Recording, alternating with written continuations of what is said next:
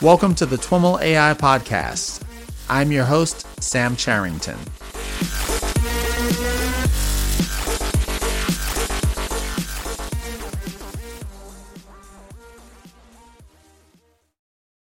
All right, everyone. I am here with Nathaniel Ruiz. Nathaniel is a PhD student in Image and Video Computing Group at Boston University.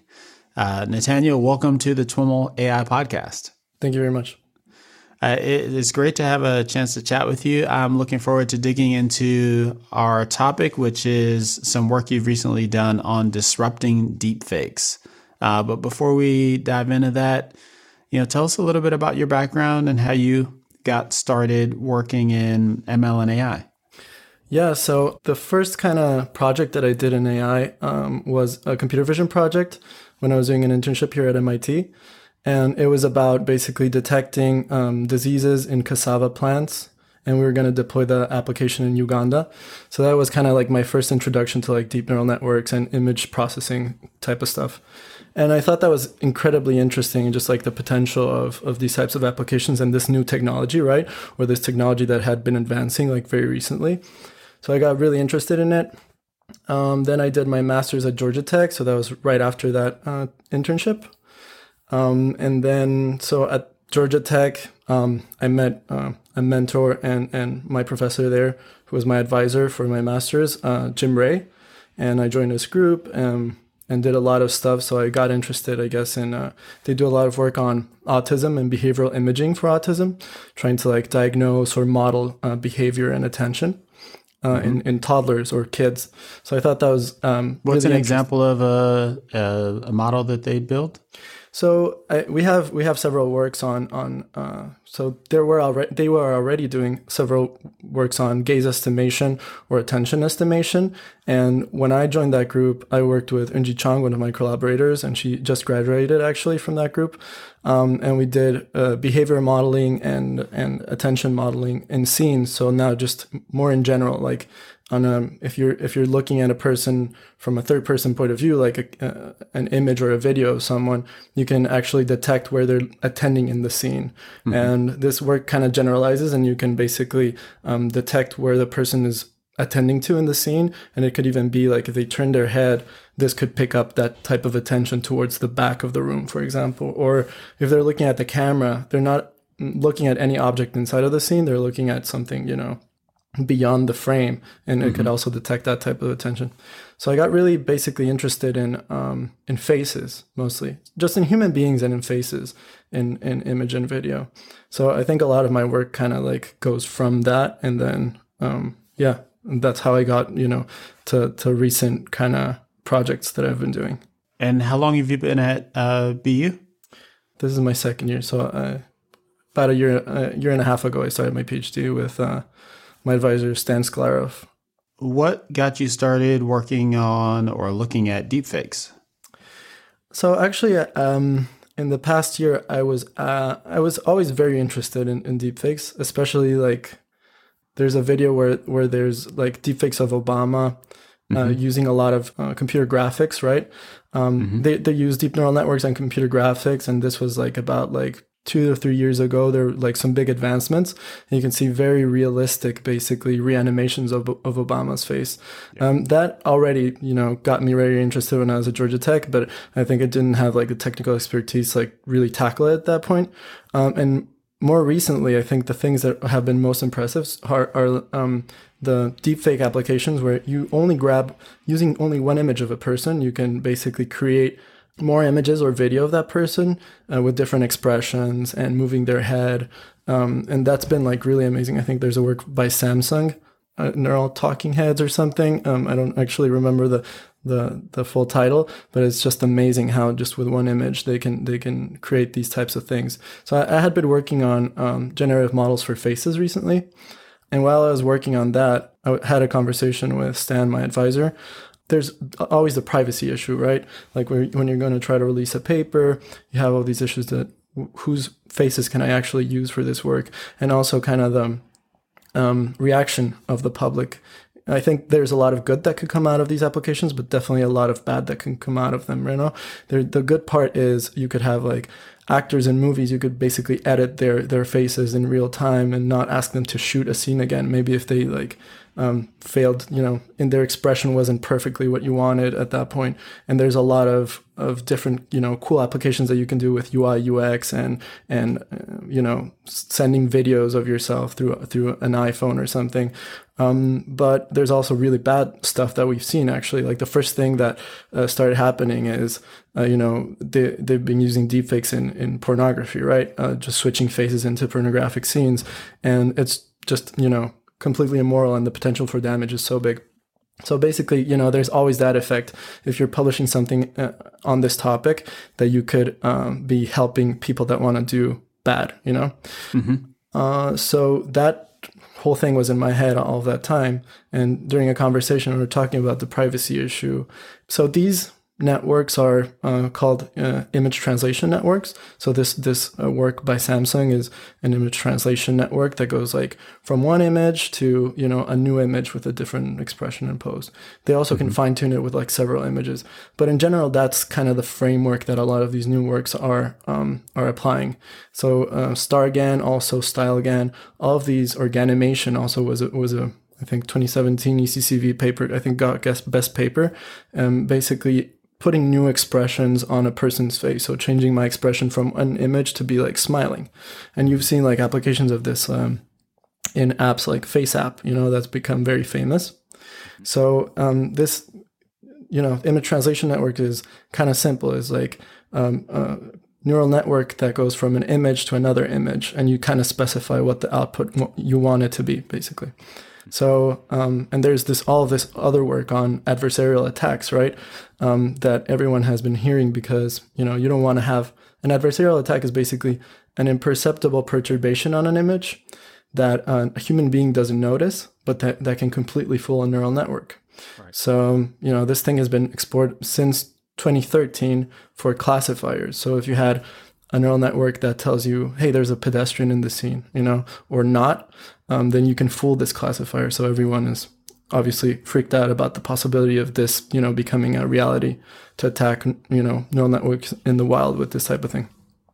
So both of these like kind of fashionable ideas in my head, I think, you know, it just popped out of nowhere. Like, so maybe uh, during that conversation, maybe if we um, attack, you know, uh, an image translation network, you'll be able to protect your images from from being converted into deepfakes the the premise of this work is you know it sounds like just like in the adversarial attacks you're injecting noise to uh, an image or or you're injecting noise uh, against an image and then disrupting the classifier. Here you're trying to inject noise uh, on an image and disrupt the ability of some generative model to um, do whatever it's trying to do to manipulate that image. Is that the the general idea?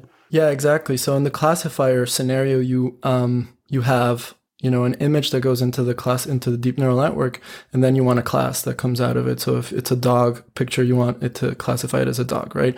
And a, mm-hmm. and an attack in that situation um, would be to make it classify it as you know a cat, for example.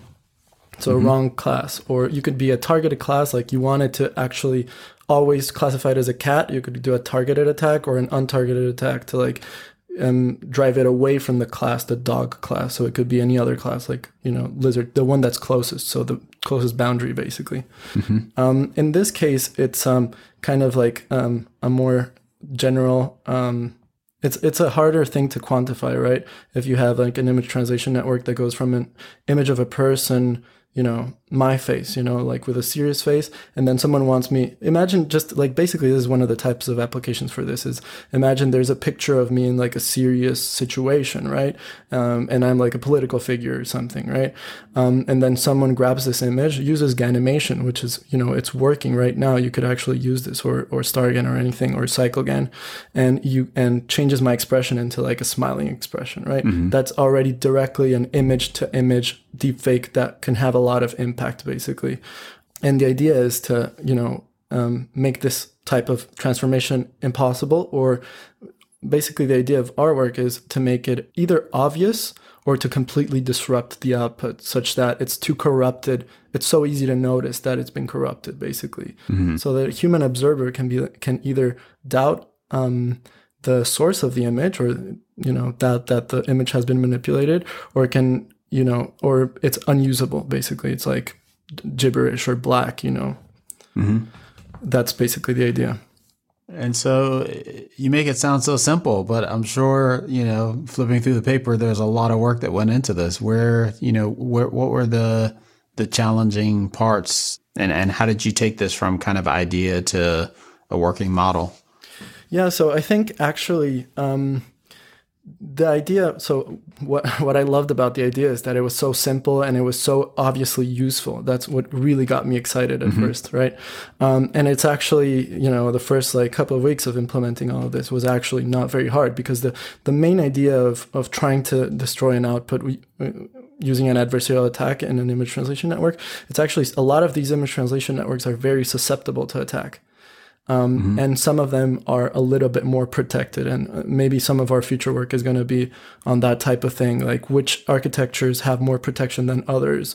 Why are some difficult to attack and why are some easier to attack, right? Mm-hmm.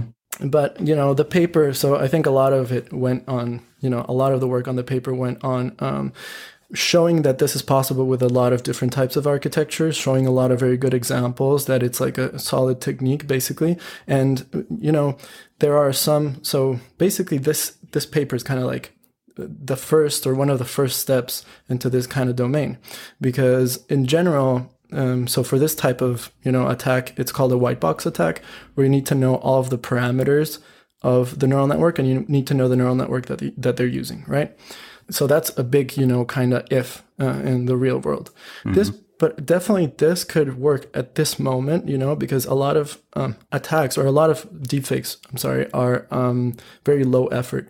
So a lot of things happen where um, someone puts an architecture online on GitHub, right, and then promotes it on Reddit for example and then a lot of people go and use this this architecture with this like pre-trained model and mm-hmm. then you know create deepfakes with this architecture right so that's kind of low effort that can already be preempted yeah. by using this technology because you know we used the way to call that script kiddies i don't know if anyone uses that term anymore i think we should make a new one because but it's, it's the idea like, that like you know, with with hacking, folks would just you know download some Perl script or whatever and run it against some site to find you know vulnerabilities. Yeah, exactly. And you still had it's funny because, you know, I guess SQL injections were you know, were so easy to exploit in the early days, but even until like, you know, like 10 10 years ago or something like people were still finding SQL injection vulnerabilities and um so script kiddies kind of like were still able to like work in the real world.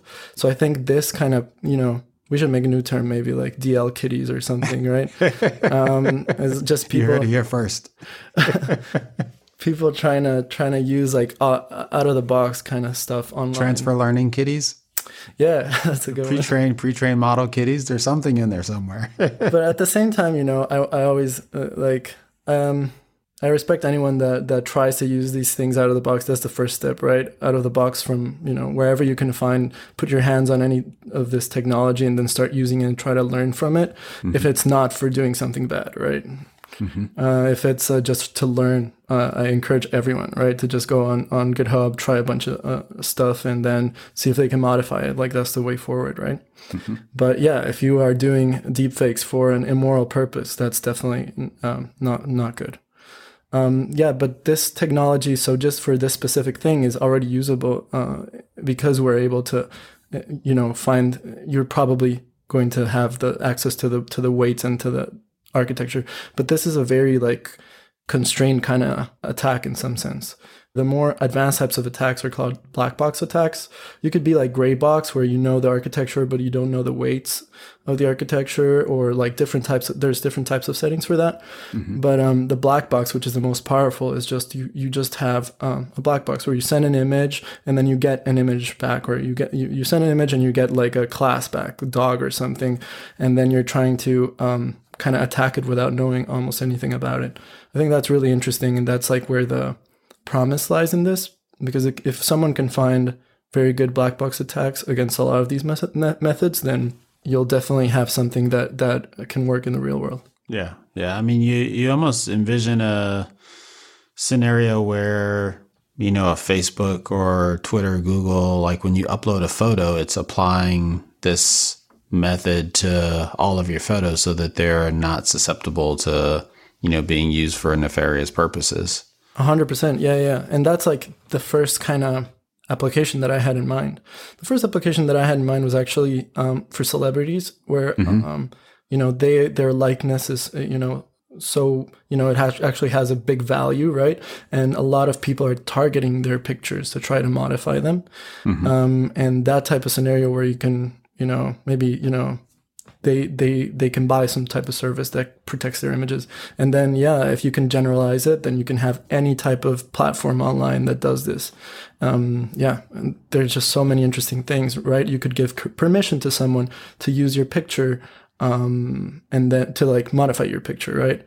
Uh, and then there are some you know technologies mm-hmm. that that we've been thinking of in that direction as well. Lots of uh, blockchain opportunities in there. I, I feel like, yeah, I think a lot of people uh, kind of jump to blockchain when they're thinking about um, protecting images uh, of, of people or protecting media. But that's one way. This is another. I jump to blockchain path. when I want to make a joke about overhyped technologies.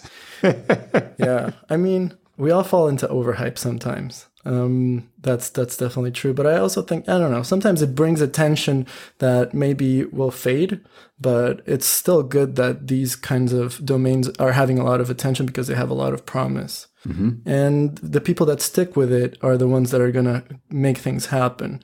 And then the people that, that leave, right? Okay, well, they left. And if they, they're not here to like make something happen, then that's, mm-hmm. you know, their, their issue basically.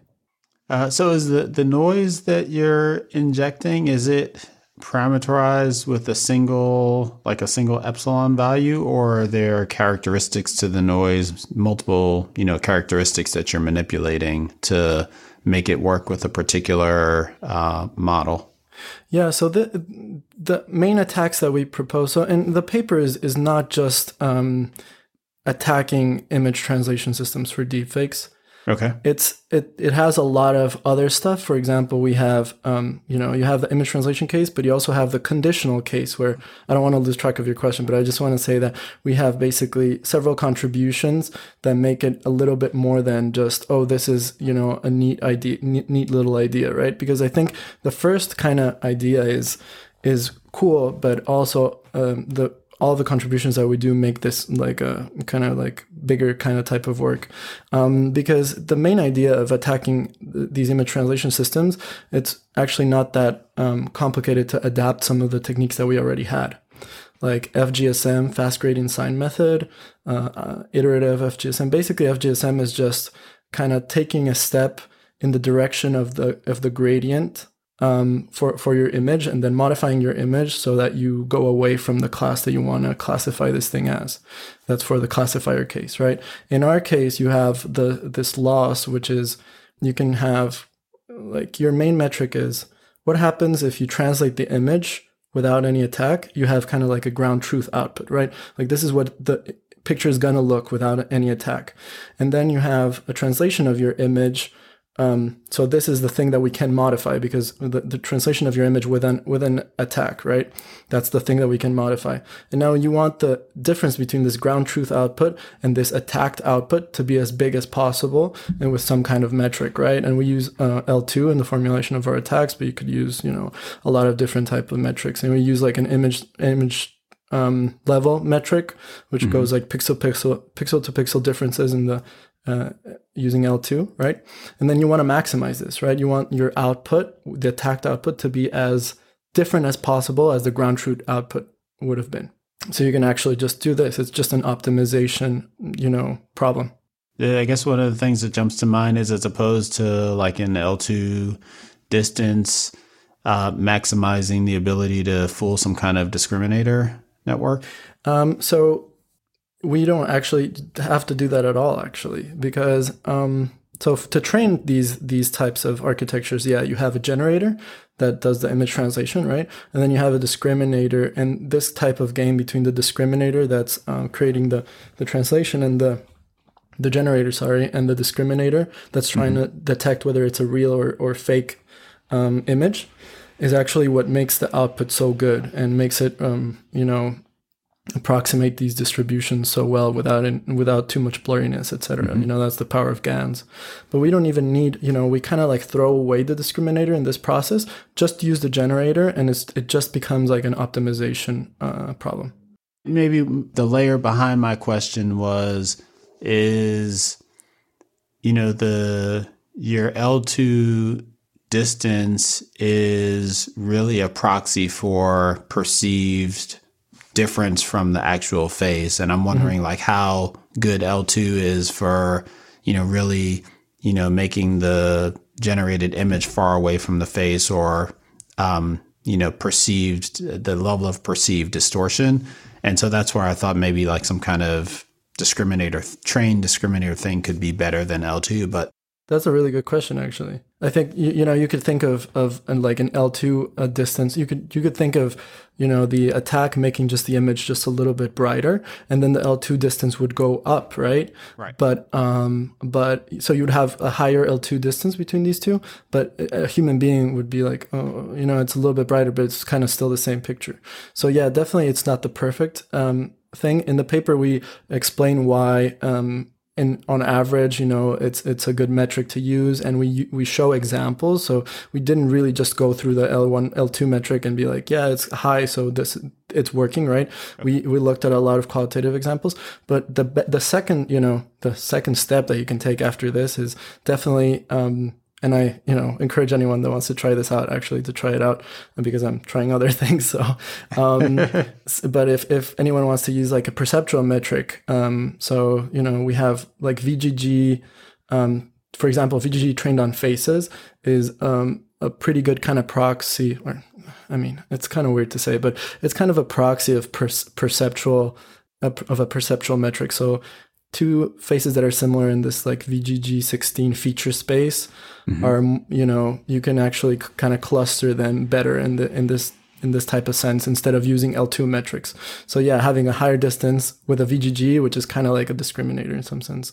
Yep. It's a neural network, right? Or you could do what you're saying is you could say, is this image you know you could have like a discriminator. I just had this idea right now actually. You could have a discriminator that that tells you oh this image is more or less distorted right? And you want you train your discriminator to detect distorted images and you train your generator to distort the images and then you could have like a game that in that way maybe mm-hmm. with a third with a second discriminator as well. But definitely like that's that's uh, one of the big questions of systematizing this is it's easier to systematize with classifiers because you know when the class is wrong. There's just a number right? The class is four but we wanted five so it's wrong right? In this case you you have something and that's the problem that i've been like bumping into all over this kind of area is um you're talking about human perception and trying to kind of like model a reaction of a human being right? Or or what the human being perceives in an image. And that's you know much more complex um, mm-hmm. for for generating faces and for disrupting deepfakes right? So i started uh, a couple of questions ago asking about like the how the noise is parameterized and um, and I think the question behind that question was, you know, is there, you know, some way to just crank the noise up as much as you can before the image starts looking distorted and use that as a way, you know, do, does that get you closer to a gray box or a black box type of scenario? Or do you really have to, are there you know, how nuanced is the does the noise have to be to um, defeat a particular system? Yeah, that's actually a great question. One thing that I really wanted to say that, that I didn't get a chance to say before we started is um, this is not just my work, right? Like this is work with a really um, amazing collaborators at BU. Um, so, a recent assist, um, research assistant professor uh, Sarah Adel Bargal, who helped me so much with this project, and then my advisor Stan Sclaroff, right? And all of these mm-hmm. kind of ideas have been like discussed with them, and you know, we've all like put so much you know work into this, right? Um, so. Um, okay, go, moving on from that, basically, yeah, this is kind of like that question is really good because um, one of the things that we did was try it on. So first of all, just try to see how sensitive any of these architectures is to just random noise, right? Like Gaussian noise mm-hmm. or something. And uh, some of them are super sensitive. Um, if you I don't I don't really want to want to say which ones, right? Because I don't want to just like single out any any and it's not their fault, right? But some some architectures if you inject just a little bit of random noise, then um, you can have very big perturbations in the output image. Um, mm-hmm. that was the first step. And some of them are very resistant to, to noise. And then the, this finding holds to the adversarial attack case. So the, an adversarial attack is is just a, a sort of structured noise um, that is that is structured using you know basically you you use the gradient of of the the network to get the biggest type of disruption in the output possible right? Um, so the doing an adversarial attack of same magnitude would be way more effective than just doing random noise of, of that same magnitude. But some architectures are just really sensitive to, to noise. That's another lesson of this i think your initial response to that question was talking about the broader contributions uh, to this paper beyond the kind of the simple deepfake disruption mechanism, if that's a, the right way to characterize it. Yeah, that's, that's great. Walk us through the, you know, what you think are the the biggest contributions here this idea of attacking image translation sh- systems is pretty natural, but then there's some spec- you know specificity of deepfake kind of image translation networks, and mm-hmm. one of mm-hmm. them is that you have you're always you almost always have a class or they're you know conditional image translation networks. And your condition could be or your class could be um, for example in GANimation you have the action units which are you know small movements of the face that could like correspond to like smiling or moving your lips upward etc right? And then by combining them you create expressions.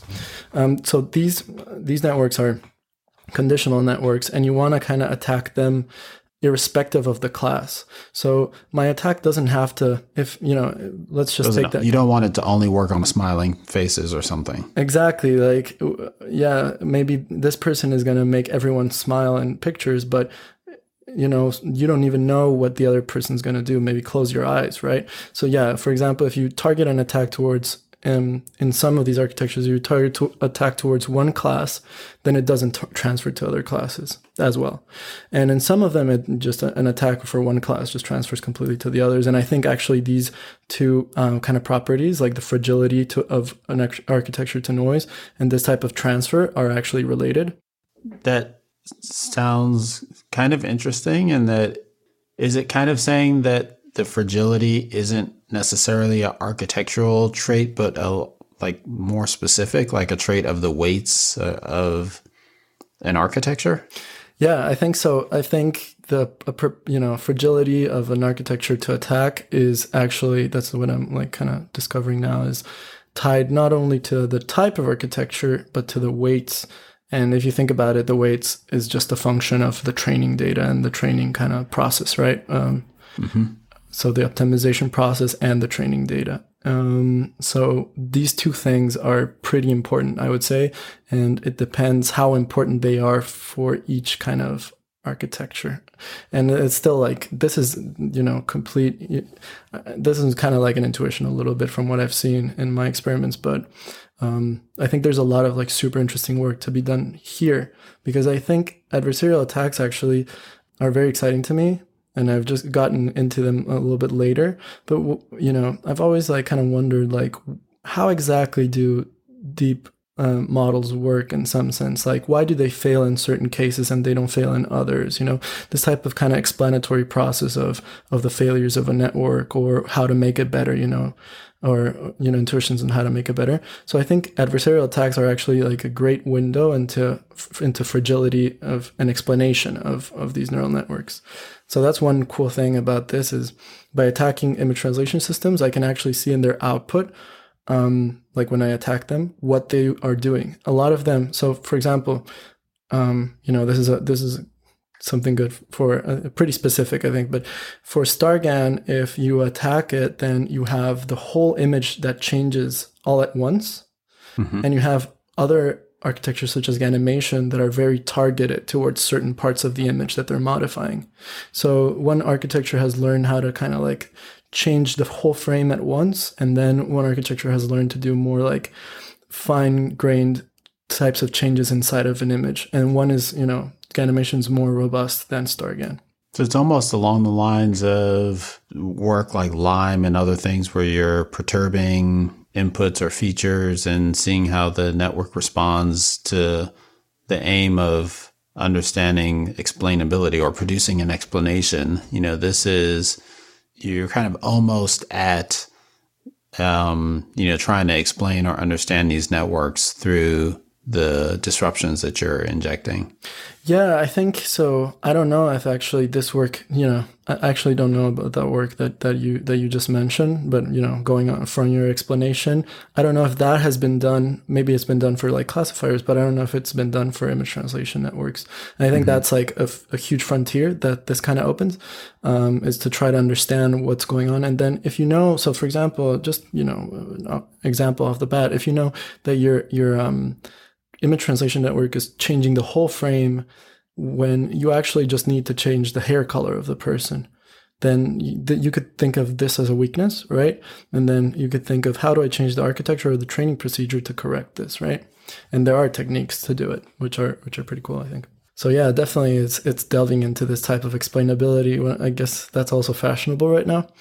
But i think it's a huge thing. I, my lab does a lot of of um, of explainability in, in deep networks. Okay. Okay. Um, so the, this kind of broader understanding of these architectures is uh, another contribution of the paper. What else? Um, mm. Yeah. So yeah, yeah, we were we were on yeah. that question.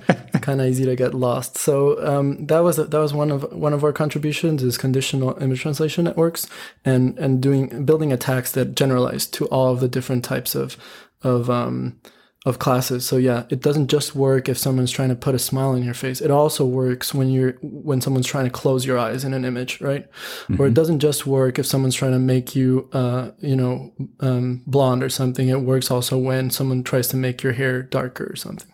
Mm-hmm. Um, so that's that's one thing. The, the other thing is um, so kind of like okay, now we have an attack. Typical in this kind of area is you have an attack uh, what are the defenses right? Like what is someone that has like an actual like beneficial um, image translation network? What can they do to defend against this type of attack? Because you could also think about the scenario where you know in this scenario you're trying to you know obstruct deepfake so you're trying to obstruct something that is done without permission of the users and that can be malicious.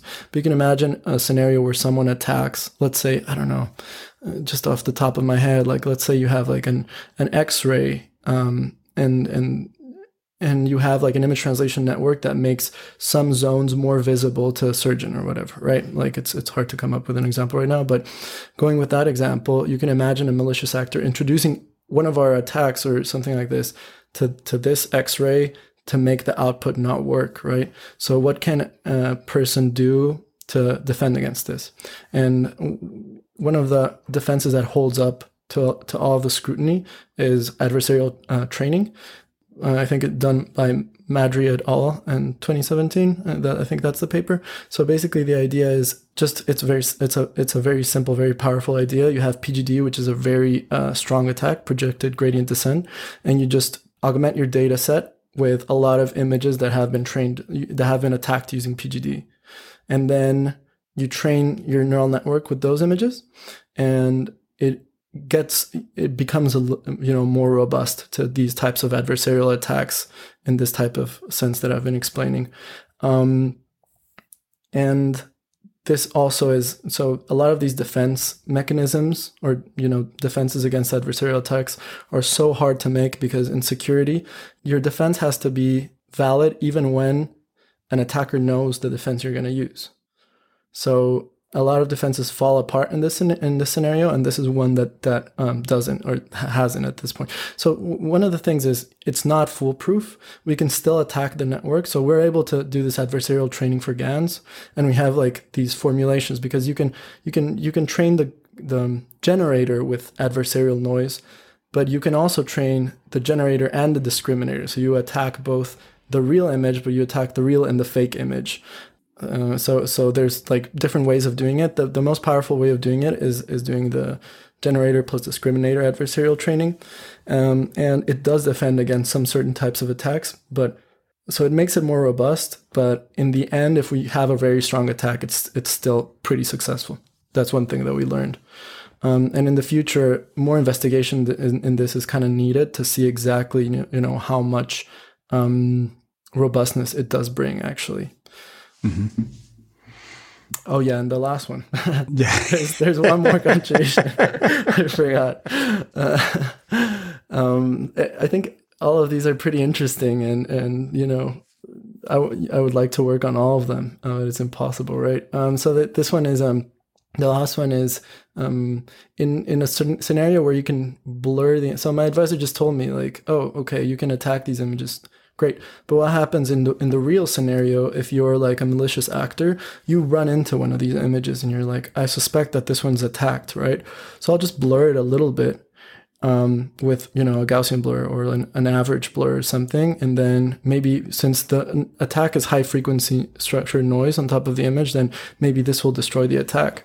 Um, so that's one thing. In this, in our scenario, it's it's different than the classifier scenario. In our scenario, we have to kind of also be careful of this kind of like gray box um, scenario where we don't we know maybe the architecture that they're using and the and the the weights that they're using, but we don't know what pre-processing they're using. So there are some ideas in this domain like expectation over transformation, where you just grab kind of like um, the expectation of all of the losses through with all of the transformations that you think of. And in that paper, they did a cropping and rotating, but they didn't do blurring. So I think our paper is one of the you know, to the best of my knowledge, it's it's uh, one that is one that addresses blurring in this type of scenario of transferability ac- across blurring, but also, um, yeah, because we noticed that blurring is actually really effective. You blur an, an, a, a, naive attack just a little bit, then you can definitely tra- translate the image, and there's almost no downside because the output image looks as good. And we t- when, when you say attack here, are you speaking in the sense of kind of traditional adversarial attack or and or you know your work where you're trying to prevent manipulation which the manipulation is kind of an attack in this yeah what, what the, the terminology is actually uh, what we tried to do is is deep fake and deep faker, right? Uh-huh. that's or or manipulate, you know, and that's that's the the person that's trying to create the deep fake, and then attacker, mm-hmm. uh, an attack and disruption, right, is kind of the the person that's trying to yeah do an adversarial attack on the image to prevent the manipulation of it mm-hmm. so in mm-hmm. some sense the attacker is defending against something done unto them in this scenario right but it's mm-hmm. kind of hard to keep the terms um, yeah. yeah and then the funny thing is like defense is actually the deep faker that's trying to defend against you know the attacker right? Right um, right. yeah. And in this case actually so in the in the paper for the blurring thing um, we propose kind of like a different kind of iterative heuristic method which is faster than uh, expectation over transformation but um, as effective um, for at least for our scenario. And, the, and that experiment that we did expectation over transformation is great work. And all of these you know honestly, all of the works that I cite in that in in, in this paper um, are just are just really great and just like big steps in in this kind of field. And I respect mm-hmm. all those people like immensely. So um, it's just hard to list all of the work that has kind of influenced what we do. So the paper kind of explores these areas and. Um, what didn't we cover yet? I mean, I think I think we covered everything. One of the things is that maybe I neglected to say is that it's, this is another really interesting kind of thing about the papers. So if you have these blurring things, so if you have different types of blur, um, you can have like different magnitudes of the blur, right? And every time you're attacking a different kind of blur type, you're attacking at a different type of kind of like scale.